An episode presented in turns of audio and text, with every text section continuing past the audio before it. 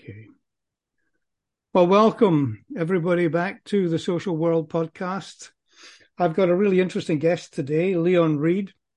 Now, Leon is the chief executive of um, who are supply chain. They offer a supply chain due diligence service. They actually audit companies and individuals to do with risk management, and also they look at um, the supply chain risk management in modern slavery situations. So, welcome to the program, Leon. Thank you. Nice to be here. Now, tell can you just maybe tell us a little bit about yourself, how you came to where you are now, and a bit about um, Verisio, what it does, what your actual sort of um, the whole meaning of the company is, and what it actually uh, does to to assist in this.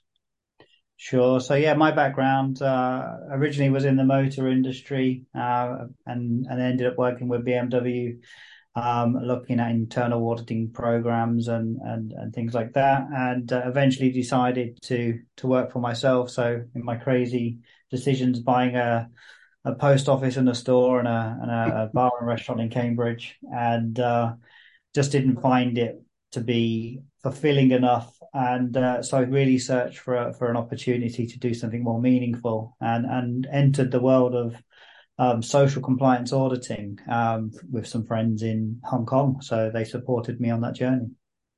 Okay. Now, supply chain audits is is obviously the core of your business, but just for anybody that doesn't completely understand that, would you just give us a quick gallop through what a supply chain is, therefore what kind of things you're looking at every day? Yeah, so the the the audit uh, elements of the the business would be based upon the ethical trade initiative known as the ETI base code. Excuse me, and um, yeah, we we basically have our auditing regimes against those principles, and those principles are like the basics of what a human should be um, entitled to within their working environment and, and forms one part of our overall end-to-end supply chain management process. So auditing is actually just one very small part of that compliance due diligence checks that, that, we, that we offer. So, I mean, yes, I mean, and also essentially, some of the big, take the big companies, for example, it's who supplies them. That's the supply chain, isn't it? Where they get it from. And, and that could be like a lasagna almost in some of the huge companies, you know, with one, two, three, four, five, six, seven levels of, of actual supplier eventually servicing that that what you see in the high street. Is is that fair? Absolutely. So, so that's exactly what we do for our clients is that we, we understand that supply chain route and map. So if we take the supplier that the client is paying, um, there's often many uh, factories that would be involved. And that's what we do. We map that process, understand where those factories are, and then we audit and and understand the risks that are at those particular sites. Okay. Well, look, I mean, I, I I mentioned to you before when we were just preparing for this, and um, you agreed to talk about um, what you're able to anyway about one particular company that people might know. This would be Dunelm, who you are quite pleased with in terms of their compliance and the work that you've done with them. Could you just tell us a little bit about what that involved and um, what it would involve, therefore, for any other major high street company, um, uh, were you to be involved with them? Because I do believe that you're very proud of what Dunelm have done with your advice. Absolutely. We've been working with Dunelm now for around five years, um, so entering into our fifth year of, of work with them. And, uh, you know, Dunelm have a very, very uh, and well, they have a fantastic commitment to to um, supply chain and ethical trade and sustainability, known as ESG, so um, environmental social governance, uh, and just take a, a, phenomenal approach to it and ensuring that the products that they are are purchasing meet those requirements. And you know, there's a real structured process in the way that we work and a real transparency in data and uh, a real visualization of what's happening within their within their processes. Now they've got suppliers all around the world, I guess, um, and therefore you have to do quite a bit of traveling, I suppose. Um, what we do now, actually, from the data perspective, is uh, our industry is regulated. Many years ago, um, social compliance uh, audits weren't regulated. We are now reg- regulated. um, which is which is a fantastic thing for our industry. And so we actually are able to take reports that are done by other companies that are, uh, follow the same regulation and process, and and we take the reports and extract the information, and then that digital information we're able to put into visualization through dynamic dashboards to really give companies direction and understanding what's happening within their supply chain.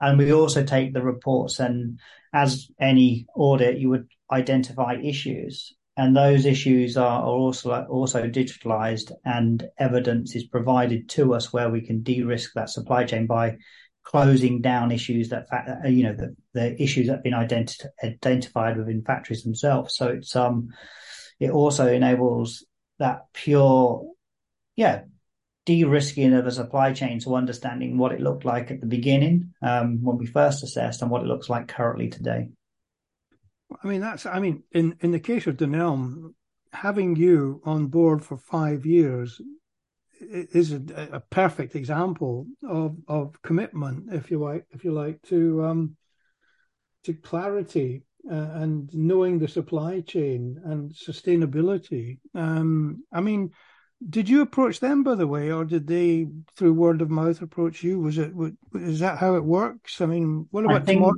the Dunelm of tomorrow? Yeah, we was a. I think we was a wild card, and I think I think uh, that would have been probably an expression that uh, the contact I had there would have used. So we met them. Uh, our reports were being seen by Dunelm, and they was looking for a program, uh, you know, a, a, company to support their program. And um, I had a meeting with a gentleman called Jeremy Mace, and um, we, have never looked back since that point. We we started talking about what we could do, and um, they worked with us in a from a point of view of from concept to where we are today, and we're truly our first supply chain client. And um, you know, since then we've got 22 retail clients that we do exactly these same processes for. But the beautiful thing about working with these organizations is that it's it's it's organic in respect it's human lives and it's you know environmental. So we we're constantly having to evolve and adapt um, the processes. So you know we've yeah it's just great. It's just great to see you know going from pretty much no compliance and no no processes to to understanding what's happening within a supply chain right through you know, your tiering, as we call the tiering of a, of a supply chain. So from the manufacturing right through to, you know, subcontracting and warehousing and transportation and even down to, to raw materials. Mm. Well, I mean, I, I, know I asked you before about, um, is it very difficult, for example, with all the different countries in the world, you know, with different legislation, different rules, different regulation, and so on. But if I remember rightly, you were fairly clear saying things like, well, and, and a, a, kind of a version of modern slavery legislation sort of universally exists, and also the, the International Labour Organization standards are quite universally kind of adhered to. Is that a, a fair thing, or do, do you need to explain that a bit more? Yeah, I mean, obviously, every country has their their slight tweaks on uh, the way that the the legislation is implemented uh, throughout the supply chain and you know within the country. Um, but they all pretty much have the same baseline set of requirements, and that would be to map your supply chain and understand where the, the manufacturing would be. They would require, um, you know, due diligence processes to be included to ensure that you know, suppliers are doing the right thing. Mm-hmm. Um, risk assessment is obviously a huge part of any legislation there to say how do you approach this from a risk point of view? Because some supply chains are are quite frankly huge and um, you know it's a it's a challenge in and of itself. So you couldn't necessarily audit everybody in your supply chain but you might want to take a risk approach and say well they sit in a particular country so therefore it presents a risk. They work within a certain industry so therefore it presents a risk and and work through from a high risk to a low risk uh, point of view. So that's really what all of the legislation does. It also talks about um, training and um, training staff, training procurement uh, individuals to identify uh, modern slavery and spotting the signs of modern slavery.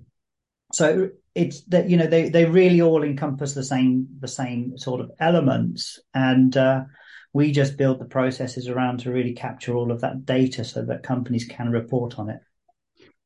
Right. Now, you told me that you were, for example, just I asked you what you're doing in the next month or so, and you said in a few weeks you're going across to uh, China to visit various factories there. And my question to you then was, well, look, if you find something that's unusual or worrying, um, what do you do about it? Or do you get access easily in even somewhere that some people might say is a difficult uh, environment like China um, politically? I mean, what what do you say to that?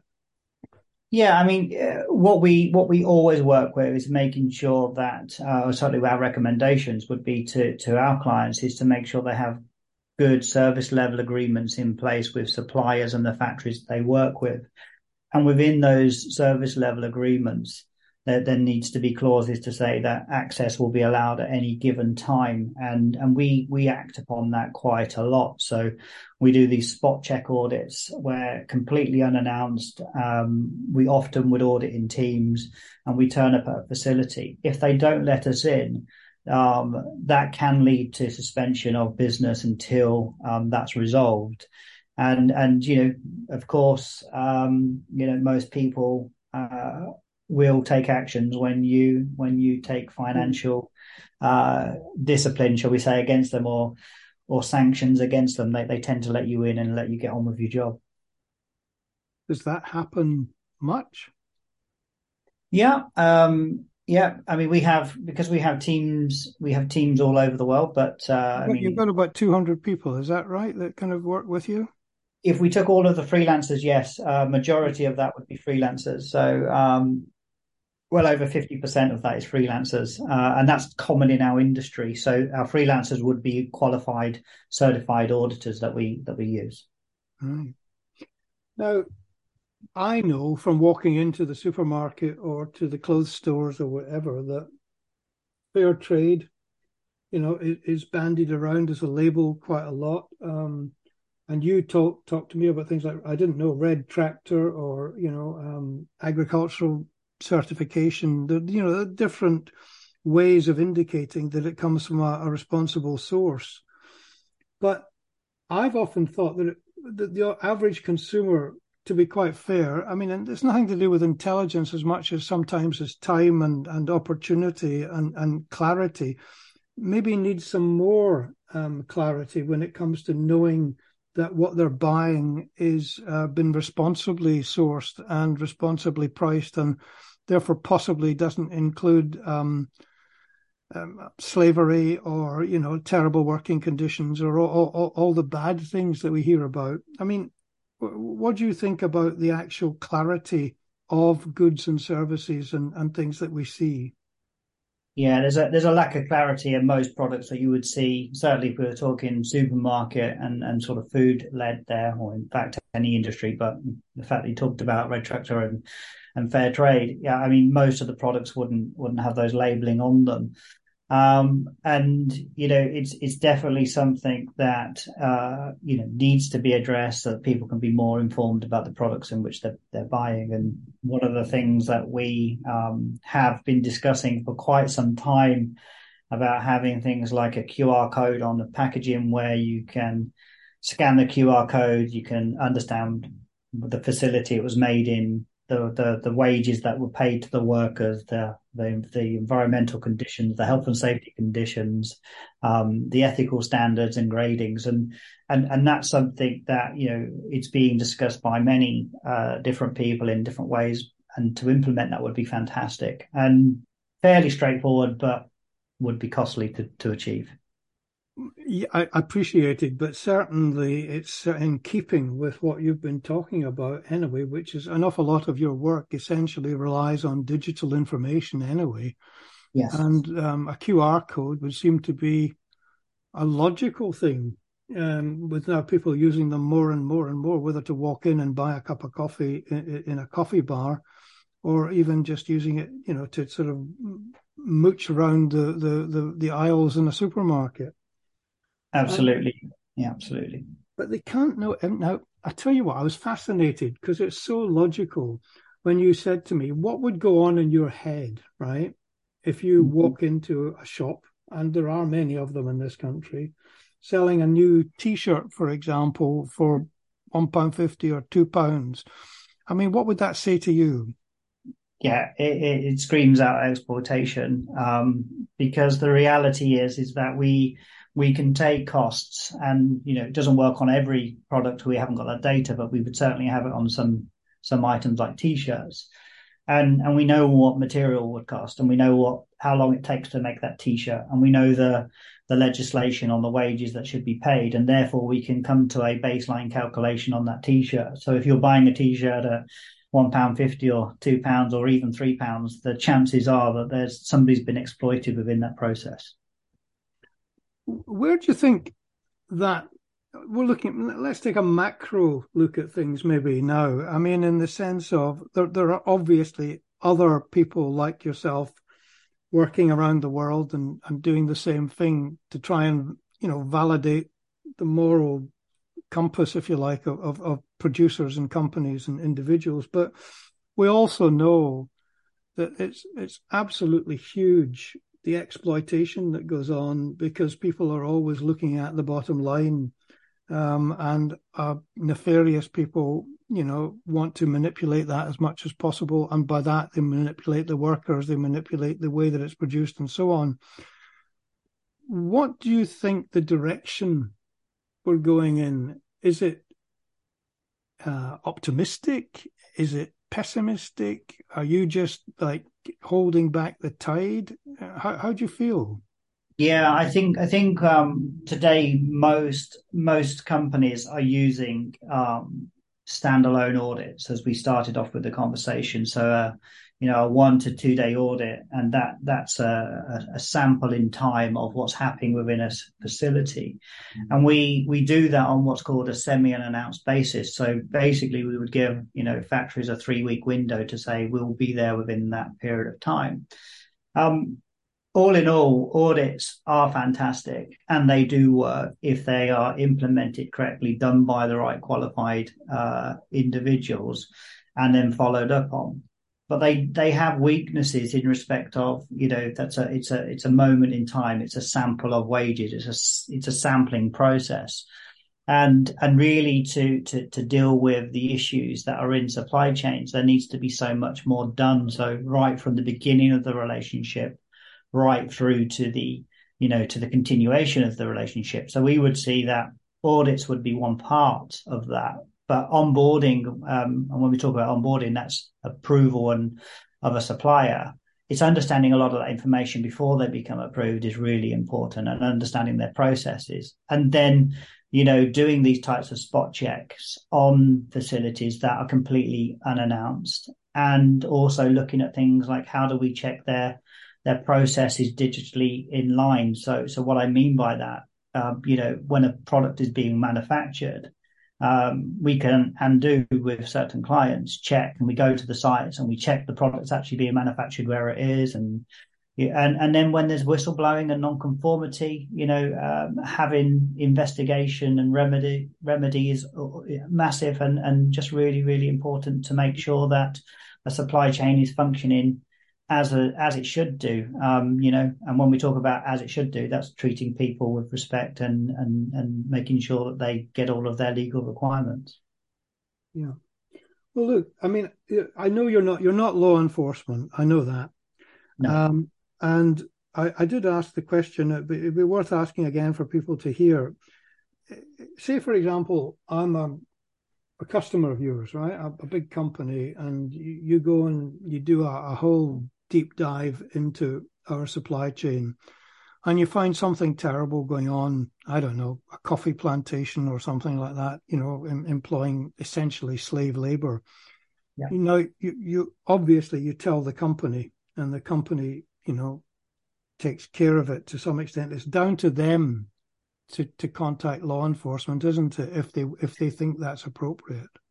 Generally speaking, yes. Um, unless there was imminent danger, then then we would we would do the um, you know call nine nine nine if it was on, in the UK, of course, and we deal with those situations live. Um, but majority of the time, uh, we we we take the information back to our clients, and we have a very defined process for that. Um, it's called a finding alert process. So our our audit- what? Sorry, say that again. A finding a finding alert process. Finding so, alert. Yeah, sorry, right. Yeah. yeah.